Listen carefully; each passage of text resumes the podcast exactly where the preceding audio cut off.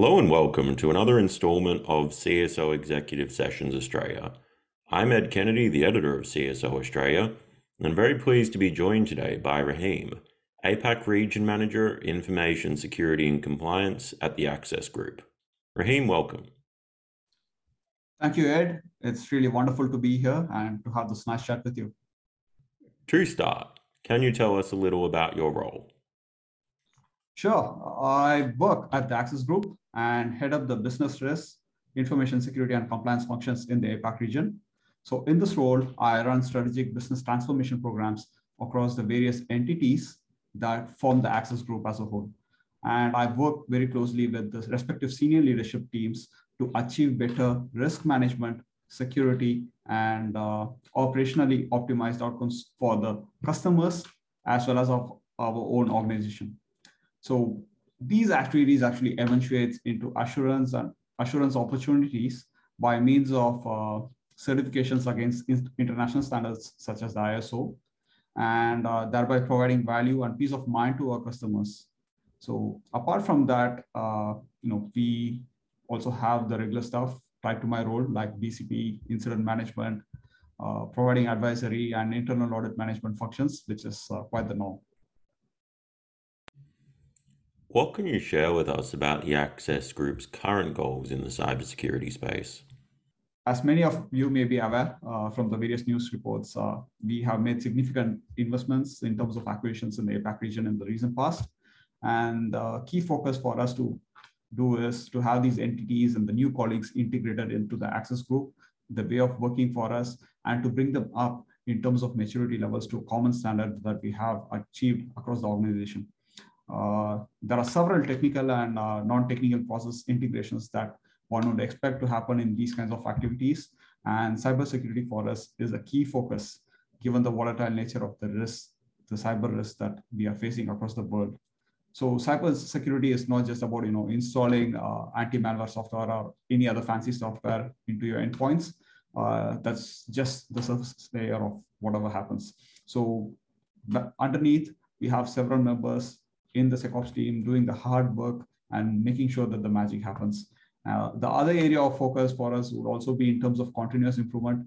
You know, if we don't keep improving ourselves, uh, we are uh, not going to be in a good position to service our customers to make sure that uh, whatever we deliver is up to the mark. So continuous improvement is a huge uh, key activity for us, and it is all about how we make the processes that we have more reliable, resilient, as well as secure. 2023, of course, follows a very, very eventful year for cybersecurity in 2022. How would you reflect on the year that was? That is a very interesting question, Ed. Uh, there were several big names last year. You know, just taking Australia into consideration, we had Optus, Medibank, Telstra, and uh, more recently this year we had Latitude a couple of months back. You know, Optus, uh, we all know that uh, the root cause was found to be an exposed API that was unprotected, leading to the whole breach. Medibank was because of stolen credentials and uh, MFA was not being used. Telstra was more of an accidental push or a human error kind of a mistake.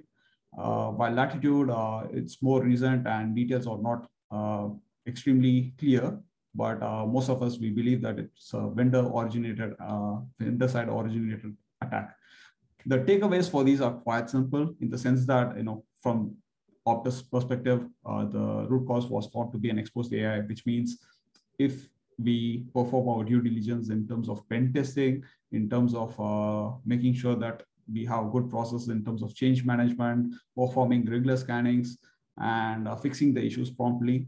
That would be one of the good hygiene measures. Uh, the other factor is uh, uh, implementing 2FA systems or multi-factor authentication systems to go along with your credentials. So even if somehow the credential gets compromised, that is a second factor in terms of a rotating uh, random code that might not be so easily compromised. So that would have been a good fix uh, for the Medi Medibank uh, learning. And Telstra is more of a human error kind of a thing, which means that we also needs to be uh, looking into improving our processes, making sure that it is uh, mistake proof. So integrating all those um, built-in security logic within the processes, making sure that there is no room for error could be a good learning for us. And last but not the least, uh, vendor management, vendor risk assessments, and uh, vendor security assessments would be the key in terms of preventing vendor side initiated attacks, uh, which we saw in, in the case of uh, Latitude. These are all considered as uh, basic hygiene factors. However, it is uh, much more complicated than just saying that, yeah, we should be doing this. The reason is because it all comes with some price in terms of the cost, in terms of the effort, in terms of the time that the organizations need to spend. And not every single organization might have this kind of resources behind. So which is where they need to look into what kind of risk they are looking at and manage the risk from that perspective. So prioritization will help in terms of managing the risk risk and making sure that we allocate the necessary funds, necessary resources towards those prioritized solutions would help us go in a long way rather than having nothing at all. How do you see 2023 shaping up in the months ahead for cybersecurity? That's that's a really good one. Uh, given that we have had a number of uh, lessons learned in the recent past, uh, I'm sure a lot of us uh, in the industry and a lot of our colleagues would have at least realized the magnitude or the gravity of the situation. And the changes implemented uh, based on these negative ex experiences that we have been facing together in the recent past is also a key factor in what is coming up in the future.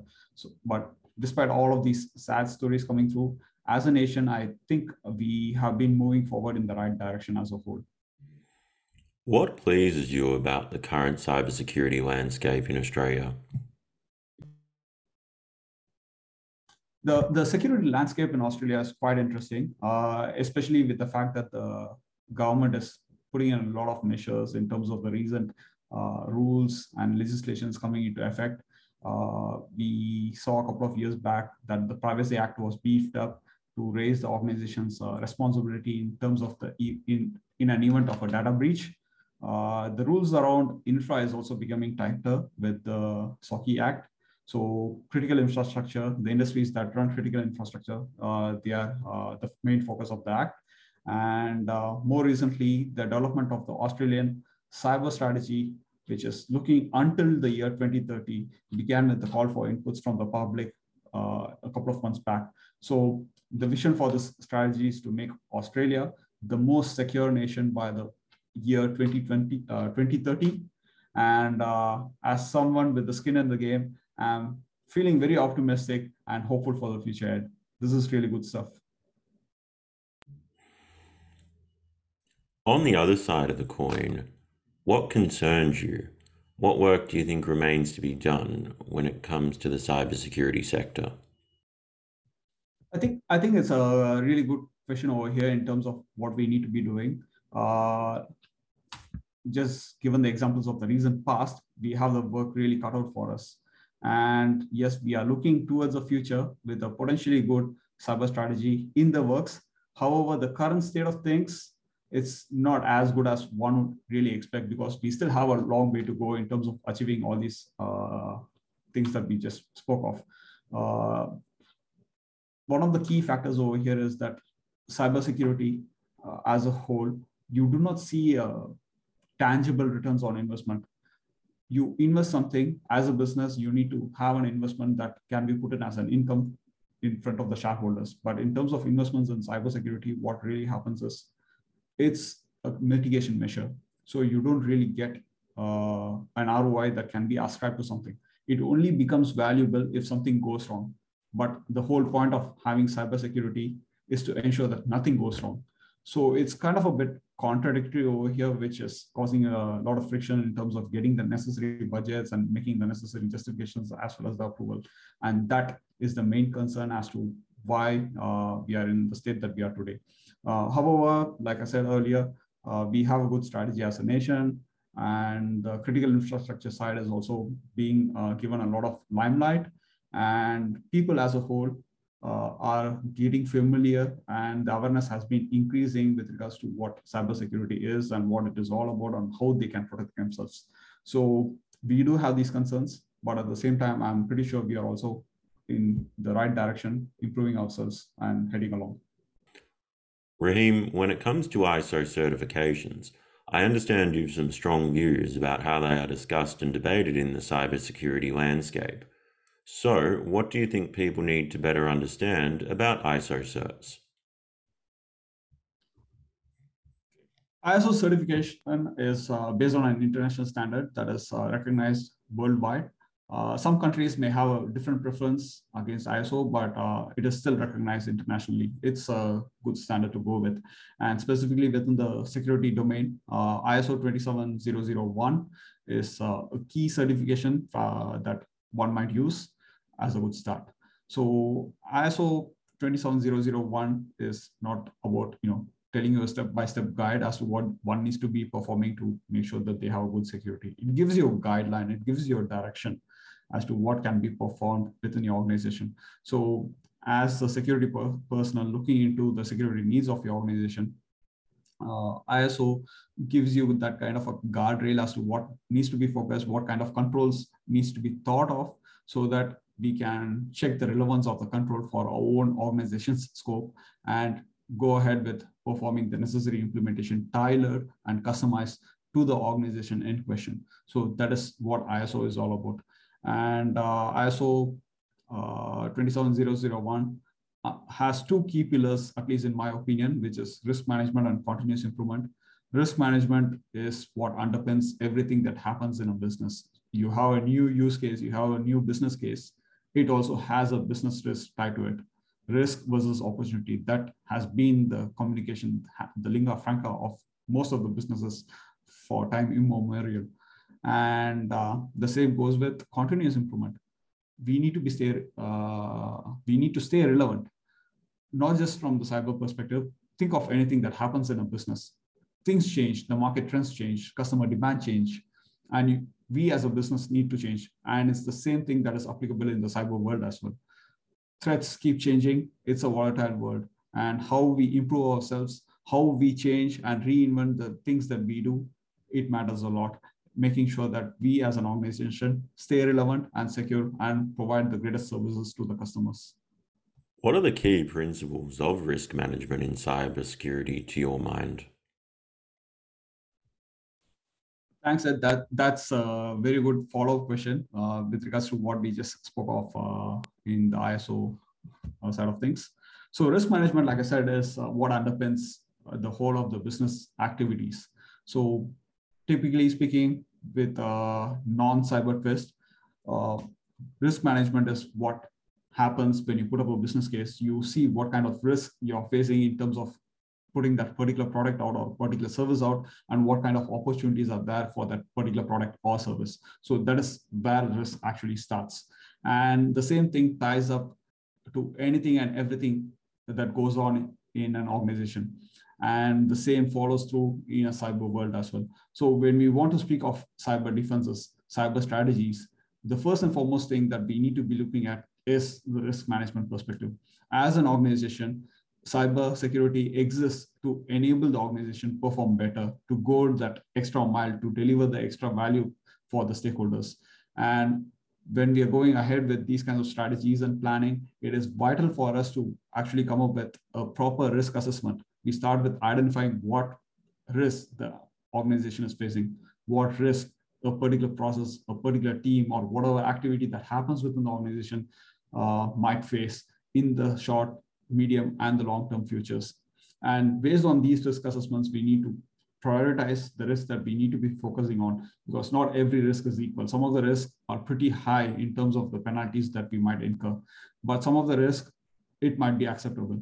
So depending on what the risk appetite uh, of the organization is, we will have to prioritize the risk and make sure that we come up with proper mitigation uh, measures tied to that risk. And that flows back into how we strategize the cybersecurity run. So strategizing in the cybersecurity is not about you know sitting in a room and coming up with uh, fancy ideas of installing fancy software. It's all a methodical procedure starting from risk management, and that is the ultimate key of whatever needs to be happening.